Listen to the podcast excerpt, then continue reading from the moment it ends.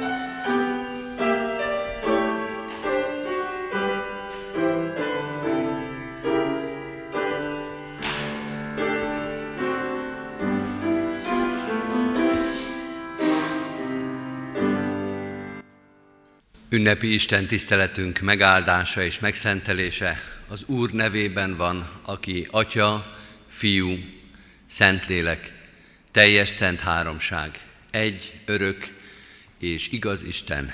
Amen. Halljátok az igét testvéreim a 89. Zsoltárból, amelyet énekeltünk is. A 89. Zsoltárnak az első 19 versét olvasom, ülve hallgassuk meg a Szentírás szövegét. 89. Zsoltár első 19 verse így szól. Az Ezrahi Étán tanító éneke.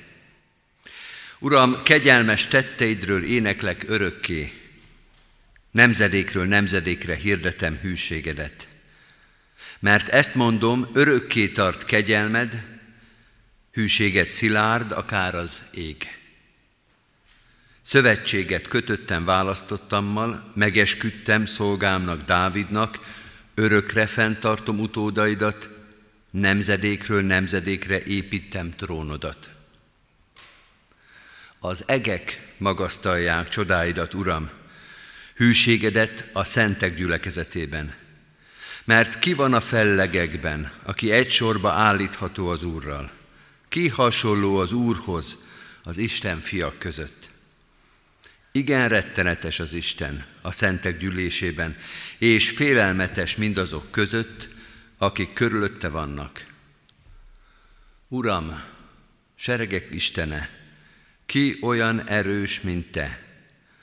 Hűséget körülvesz téged.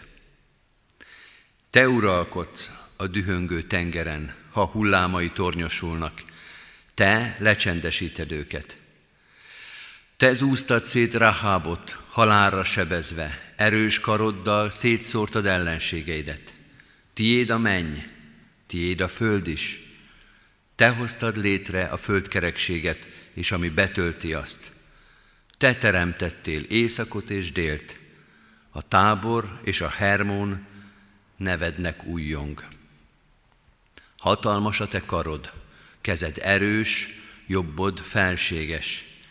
Igazság és jog trónodnak támasza, szeretet és hűség jár előtted.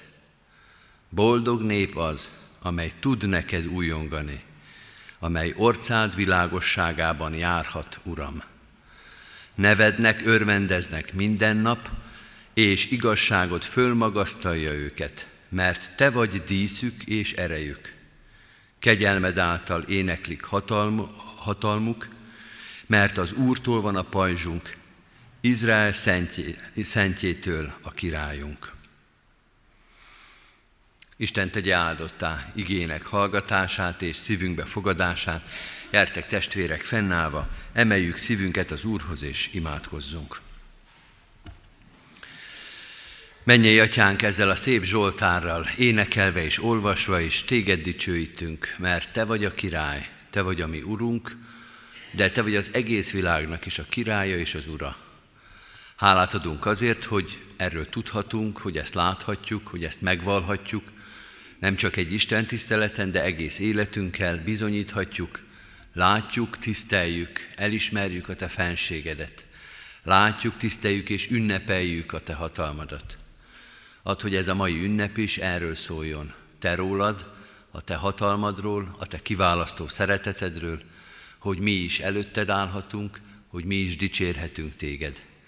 Így kérünk, bocsáss meg mindent, ami nem a dicsőségedet szolgálta, ha ünnepben és hétköznapban, bármilyen cselekedetünkben bántásodra voltunk, méltatlanok voltunk hozzád, ha beszennyeztük a Te nevedet, ha miattunk ócsárolták a Te nevedet, ha miattunk került szégyen a Te neved mellé. Bocsásd meg, hogyha rossz apostolaid voltunk, és egyben kérünk, erősíts meg minket, hogy el tudjuk végezni a ránk bízott szolgálatot hogy egyen-egyenként is, de gyülekezetünkben, egyházunkban, sőt népünkben, nemzetünkben is mind téged hirdessünk, mind a te dicsőségedet, a te szeretetedet, a te evangéliumodat képviseljük ebben a világban. Így kérünk áldást a mai Isten tiszteletünkre, gyülekezetünkre, egyházunkra, városunkra, nemzetünkre, minden közösségünkben, hadd dicsérjünk téged teljes szívből. Amen. Kedves testvérek, készüljünk az ige hirdetésére a 255. 255. dicséretünk első verszakát énekeljük. Az ige hirdetés után is majd ebből fogunk énekelni, de most az első verszakot énekeljük 255. dicséretből, mely igen jó az Úristent dicsérni.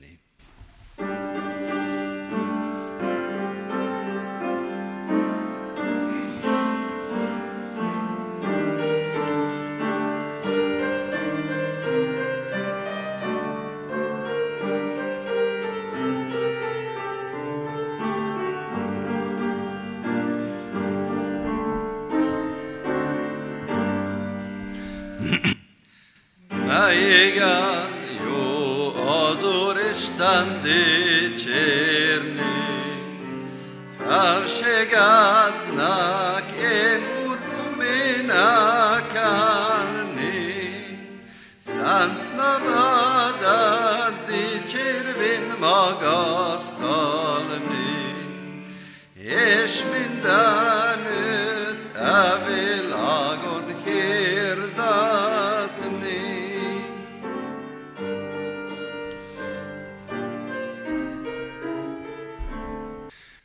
Kedves testvérek, az a szentírásbeli rész, melynek alapján Isten szent lelkének segítségül hívásával üzenetét hirdetni kívánom közöttetek, írva található a felolvasott Zsoltárban, a 89. Zsoltárnak a 16. versében a következőképpen. Boldog nép az, amely tud neked újongani, amely orcád világosságában járhat, Uram. Eddig Istennek írott igéje, foglaljuk el a helyünket.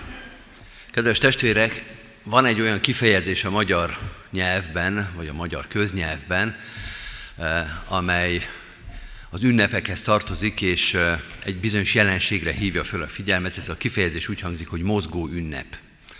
A mozgó ünnep, főleg az egyházi életben használják ezt, például a húsvét, vagy a pünköst, mert hogy azok nem egy konkrét eh, naptári napra esnek, hanem bizonyára tudjuk, hogy a nap, a első tavaszi holtölte utáni vasárnap, negyedik vasárnap lesz majd a húsvét, és majd utána majd a pünköst. Tehát így ki kell számolni a naptárból, és ettől mindig máshova esik a húsvét. Szoktuk is mondani, hogy most korán van húsvét, vagy későn van húsvét, mert ez egy mozgó ünnep.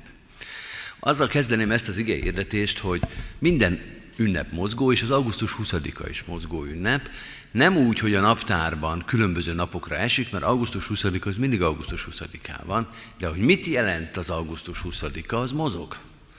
Minden ünnep ilyen. A társadalmak, az emberi közösségek, akár nagy mi léptékben, mondjuk egy nemzet, vagy egy nép, vagy egy kisebb közösség, az ünnepeit másképpen, másképpen értékeli, másképpen tölti meg tartalommal, más szavakat kapcsol hozzá, és erre a legjobb példa az augusztus 20-a, amely már az elmúlt néhány évtizedben is érdekesen mutatta ezt a mozgást. Van, akik Szent István ünnepének nevezik, elsősorban persze a római katolikus testvérek használják kifejezetten ezt a kifejezést. Aztán volt a magyar államiságnak a tör, vagy ünnepe, alkotmányunk ünnepe, az új kenyér, ez is inkább az egyházakban, inkább protestáns egyházakban jelent meg. Most a mostani ünneplésekben két vezér szót, vagy két vezér mondatot ö, olvasok újra és újra. Az egyik a magyarok kenyere, ez az új kenyérhez kapcsolódó gondolkodás. A másik, ami előjön, ez a, az Isten éltessen Magyarország. Ez az alkotmány ünnepe, István államalapítás ünnepe, Magyarországnak a felköszöntése.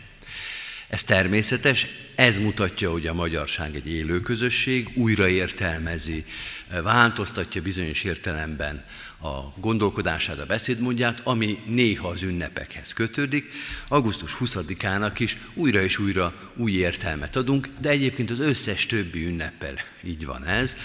Most csak egy példát említek, ki ne emlékezne még, sokan nem emlékeznek már a forradalmi ifjúsági napok szókapcsolatra, ami mögé el volt rejtve március 15-e, de inkább a tanácsköztársaság. Szóval az is egy mozgó ünnep volt, másképpen akarták értelmezni. Miért mondom ezt? Nem azért, mert most társadalmi szempontból vizsgáljuk ezt, mert ez nem az igényhirdetésnek a feladata, hanem az a kérdés, hogy ebben a mozgásban, hogy például a magyarság, augusztus 20-át, ami elsősorban ugye a magyarságnak az ünnepe, ebben az értelmezésben van-e keresztény bibliai impulzusa, hogy értelmezze ezt az ünnepet? Hogy megnézi-e, megnézheti-e, eredményese, ha megnézi, hogy vajon a Szentírás mit mond ebben az ünneplésben, vagy hogyan lehet értelmezni mondjuk augusztus 20-án, hogyha a Szentírás felől közelítjük. Ezt azért is érdemes föltenni, mert augusztus 20-a az olyan nagyon keresztény ünnep. Ezért is nyomták az elmúlt rendszerben az alkotmány felé, meg az államalapítás felé. Tehát azért ennek van egy erős keresztény töltete, most is erős ez a narratíva, hogy azért ez a magyar kereszténységnek az ünnepe. De hogyha ez egy keresztény ünnep, akkor nekünk protestánsoknak az az első, az a, az a zsigeri ötletünk támad, hogy és akkor mit mond erről a Szentírás? Egyébként bármiről ez jut eszünkbe, hogy vajon az ige mit mond arról a kérdésről, mit mond augusztus 20-áról a Szentírás. Két iránya lehet a gondolkodásunknak, az egyik ez a kenyér téma, új kenyér, magyarok kenyere, ez a gondviselés hithez köti az ünnepet. Én most nem erről fogok beszélni, hanem a másikról, a nép önértelmezéséről, egy társadalom önértelmezéséről, hogy mit gondol a magyarság magáról, az államalapítás, Isten éltesse Magyarország, alkotmány, az Szent Istváni országnak az ünneplése.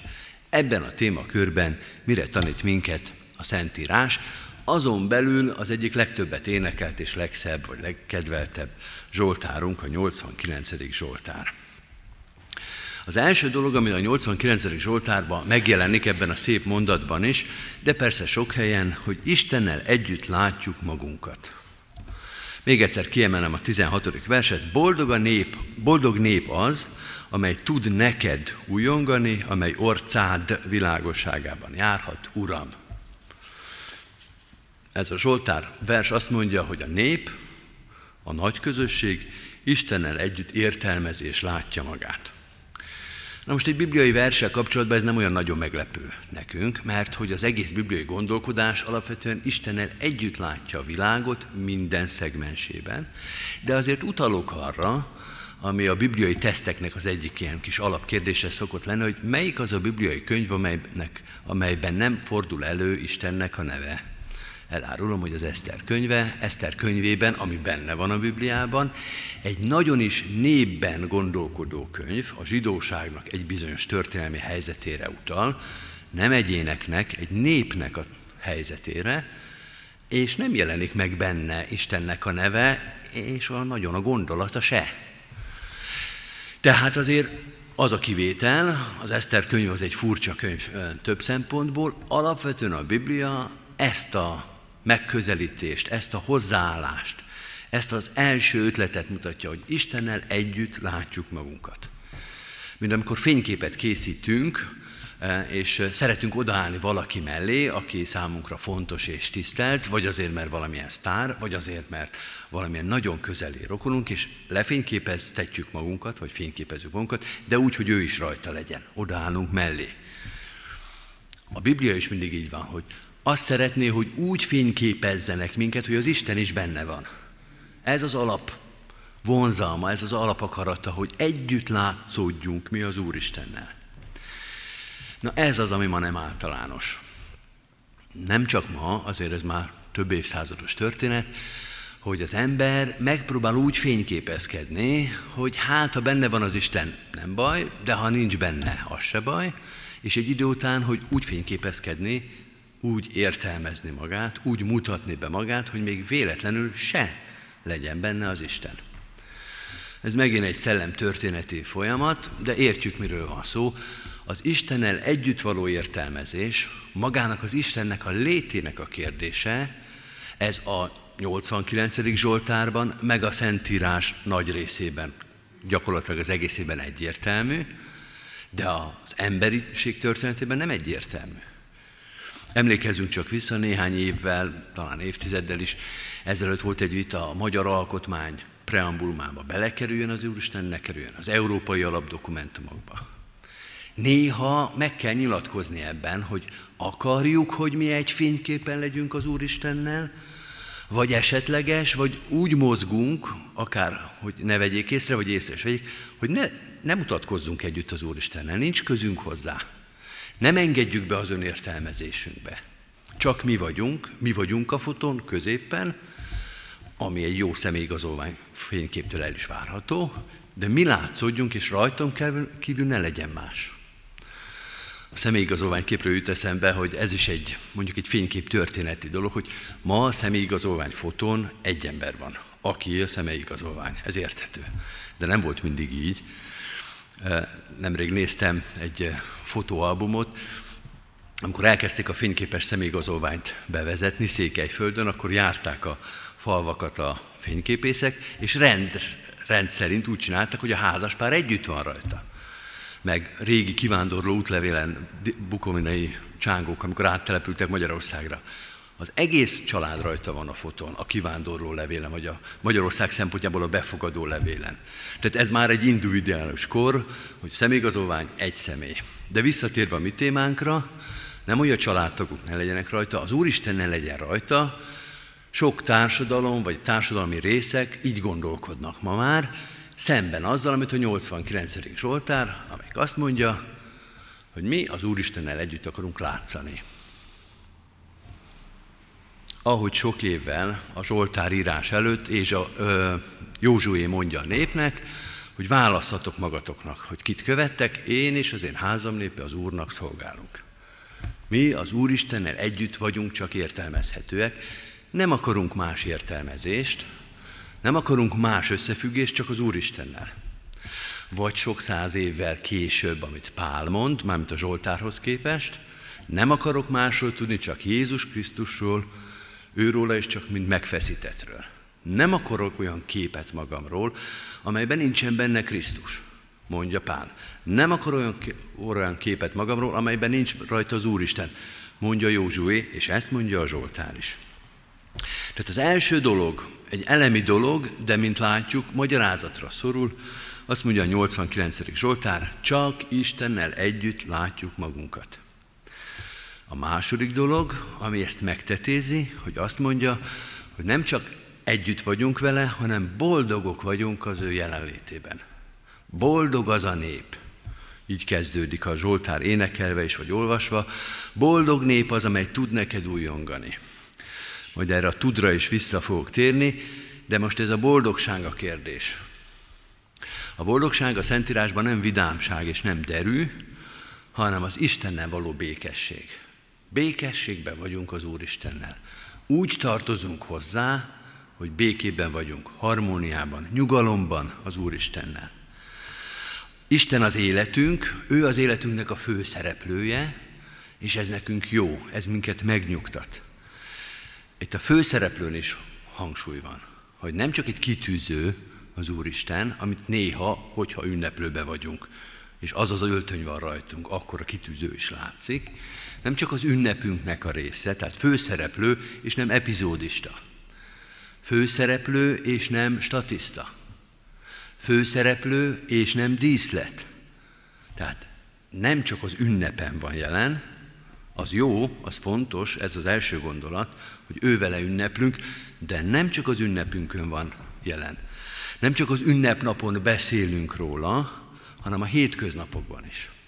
Folyamatosan jelen van az életünkben, folyamatosan jelen vagyunk az ő színe előtt, ezért az ünnepünket is meghatározza.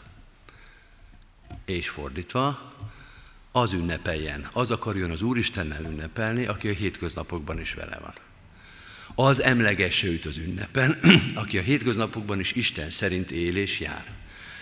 Mert különben nevetségesé válik, és az még a jobbik eset, az olyan a sportoló, aki évente egyszer vagy kétszer kocog. Az nem számít. Annak nincs jelentősége. Évente egyszer lefutni 5 kilométert, hát teljesítmény, nem mondjuk, hogy nem, de attól nem lesz az ember jó kondiba. Attól az egészsége nem lesz jobban megőrizve a mindennapi testmozgás, ugye ezt szokták mondani. Az évente egyszeri testmozgás, annak nincs számottevő jelentősége, az önmaga paródiája, és akkor még a képmutatás szót elkerültük. Tehát az beszéljen az ünnepen az Úristenről, aki a hétköznapokban is az Úristennel jár. És akkor van a harmadik dolog, a 89. Zsoltárban, ami tanít minket ma is, hogy Istennel járni az Istennek az ajándéka. Ez az a bizonyos ragozás, ami az énekelt szövegben nem annyira jön ki, de az eredeti szövegben, meg a bibliai fordításban így hangzik, boldog a nép az, boldog nép az, amely tud neked újongani, amely orcád világosságában járhat, Uram. Istennel járni az nem automatikus. Az nem arról van szó, hogy mi úgy döntünk, hogy az Istennel fogunk járni, és akkor innentől kezdve az Istennel járunk. Pontosabban van ilyen döntés, de ez a válaszunk. A Józsuének a válasza. Először az Isten dönt. Először Isten szólít meg. Először Isten enged minket az ő közelébe, és erre válaszolunk mi hűséggel, hogy igen, mi is választjuk az Úristent. De amikor mi az Úristent választjuk, akkor már az ő választása régen megtörtént. Ahogy megint szinkronban ezzel Jézus mondja, nem ti választottatok engem, hanem én választottalak ki titeket.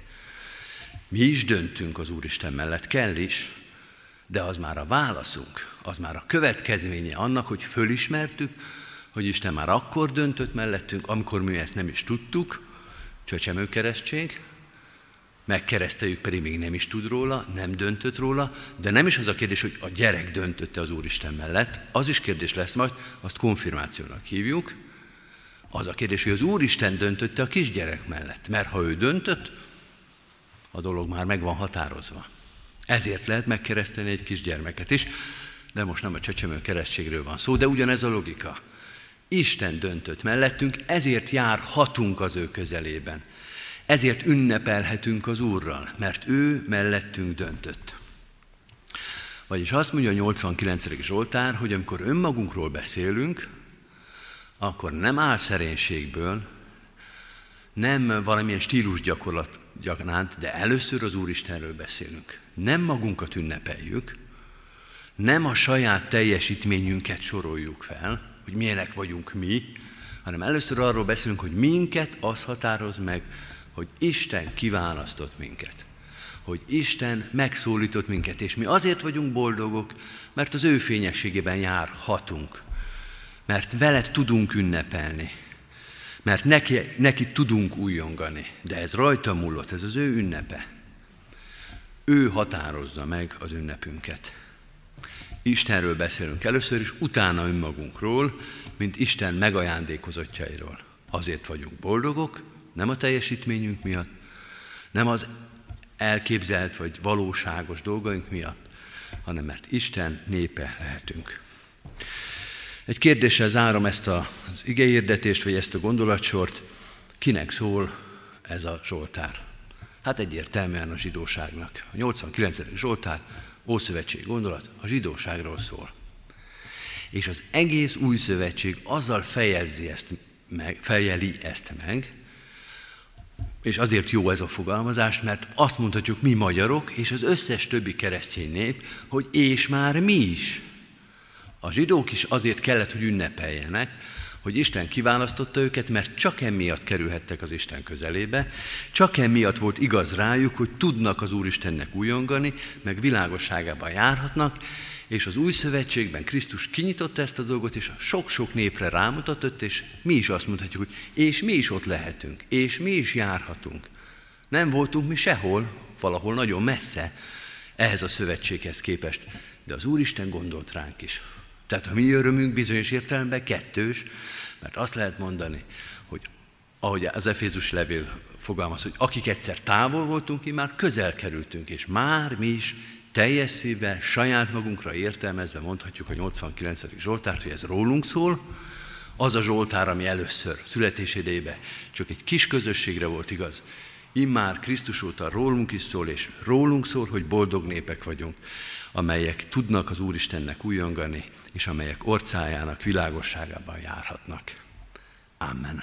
Válaszoljunk az ige hirdetésére a 255. dicséretünkkel, annak a hetedik verszakát énekeljük. 255. dicséretünknek a hetedik verszaka. Rólad, Uram, akik megemlékeznek, mint pálmafa, ők szintén úgy zöldelnek.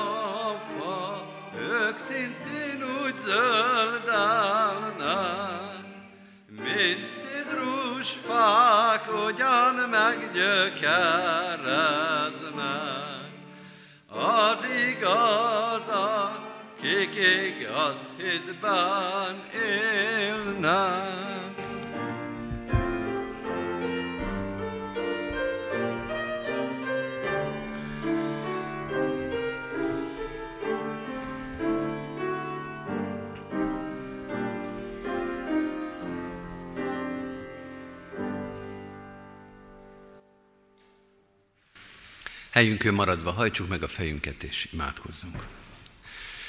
Könyörülő mennyei atyánk, ezzel a régi-régi Zsoltárral együtt áldunk és magasztalunk téged, hogy újonghatunk a te szent nevednek, hogy előtted járhatunk, mert te kiválasztottál bennünket, nem csak egyen-egyenként, hanem a népünket, nemzetünket is, hogy hozzá tartozzunk. Ezen a mai napon hálát adunk azokért, az uralkodókért, vezetőkért, emberekért, akik ezt megérintett, megérezték, akik ezt értelmezni tudták és át tudták ültetni egy egész népnek az életébe. Hálát adunk azokért, akik a kereszténység közösségébe vezették a mi népünket, nemzetünket, akkor is, hogyha ismerjük a nevüket és ünnepeljük, és azokat is megköszönjük neked, akiknek a nevét rajtad kívül már nem tudja senki, akiknek a teljesítményét, szolgálatát, küzdelmét nem jegyzi már senki. Hiszük, Urunk, hogy az ő szolgálatok a mi üdvösségünket is szolgálta, mert így lehetünk a Te néped. Így énekelhetjük teljes szívvel, örömmel és hálaadással ezt a Zsoltárt. Mert néped vagyunk, és szeretnénk boldog nép lenni. Urunk, add ezt minden nap és minden percben, hogy veled járhassunk, hogy örömet, hogy békességet, hogy nyugalmat jelentsen az, hogy hozzád tartozunk, de nem csak tartozunk hozzád, hanem engedelmesek is vagyunk neked. Akaratodat cselekedjük, akaratodat hirdetjük, képviseljük önmagunk felé, egymás felé, kifelé. Minden helyzetben meglátszódik rajtunk, hogy mi keresztény közösség vagyunk. Urunk, add, hogy ez megteljen igazsággal, tartalommal, valósággal, hogy ne csak egyen-egyenként, hanem nagy közösségünkben is hozzád tudjunk, hozzád merjünk tartozni. Így köszönjük meg a gyülekezetek, az egyházak szolgálatát, itt ebben a városban is, de az egész magyar társadalomban, határon, innen és határon túl. Te erősítsd a keresztény közösségeket, hogy népünknek ezt az elhívását minden nap meg tudjuk élni, sőt újra és újra megszólítsuk a magyar társadalmat, azon részeit, amely nem vallja, nem énekli, nem ünnepli ezt a Zsoltárt, hogy ismét hozzátartozhassunk adj erőt a szavunknak, a szolgálatunknak, az evangelizációknak, adj erőt és alkalmasságot a mindennapi hűséges szolgálathoz. Így könyörgünk a gyülekezetünkért, annak minden tagjáért, kicsikért, nagyokért, erősekért, gyengékért, az egész közösségért, hadd legyünk minden pillanatban a Te néped. Imádkozunk a terhet hordozókért, eléd visszük most a gyászolókat, a betegeket, a kórházban lévőket, Könyörgünk azokért, akik tele vannak kétséggel, vagy szomorúsággal, félelemmel. Hiszük, Urunk, hogy Te látod a terheinket, akkor is, hogyha nem tudjuk elmondani, nem tudjuk megfogalmazni. Azokat a nyomorúságainkat is ismered, amit még saját magunknak sem merünk bevallani. Kérünk, mennyei atyánk, gyógyítsd az életünket, szenteld meg a szívünket, tisztítsd meg egész életünket. Imádkozunk a városunkért, a nemzetünkért, a körülöttünk élő népekért, ad, hogy az ünnepünk, az augusztus 20-a világító fény legyen ebben a világban, és hogy másokat is te hozzád vezessen. Jézus Krisztusért, ami Urunkért, a világ uráért, ami megváltónkért kérünk, hallgass meg bennünket. Amen. Egy rövid csendes percbe vigyük Isten elé imádságainkat.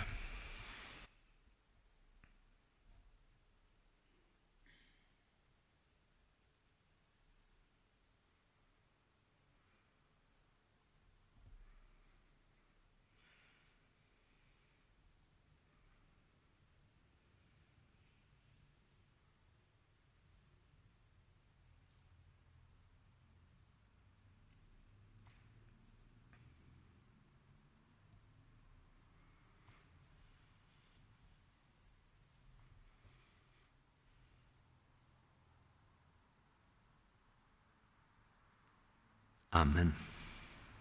Az Úrtól tanult imádságot fennállva és együtt mondjuk el. Mi atyánk, aki a mennyekben vagy, szenteltessék meg a te neved. Jöjjön el a te országod, legyen meg a te akaratod, amint a mennyben, úgy a földön is. Mindennapi kenyerünket add meg nékünk ma, és bocsásd meg védkeinket, miképpen mi is megbocsátunk az ellenünk védkezőknek. És ne vigy minket kísértésbe, de szabadíts meg a gonosztól, mert tiéd az ország, a hatalom és a dicsőség mind örökké. Amen. Most énekeljük közösen nemzeti imádságunkat, a himnuszt. thank you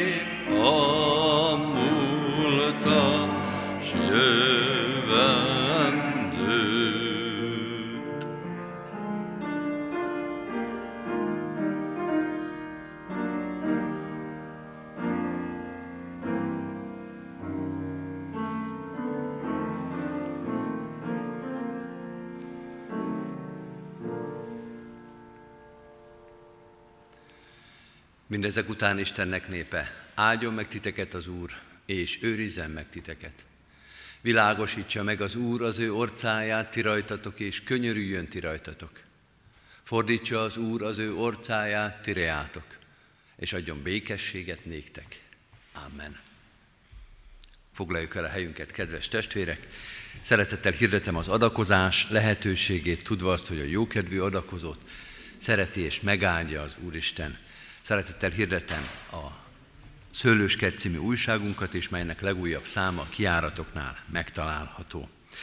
Az áró énekünket énekeljük, ez a 269. dicséret lesz, Közben még hirdettem, hogy délután 9 óra, bocsánat, 19 órakor, tehát 7 órakor ökumenikus kenyéráldás lesz a főtéren, a városi tradícióknak megfelelően. Erre is szeretettel hívják gyülekezetünk minden tagját, tehát este 7 órakor. 269. dicséretünket énekeljük, három verszakot, az elsőt, a másodikat és az utolsót a 269. dicséretből. Istenre bízom magamat, magamban nem bízhatom.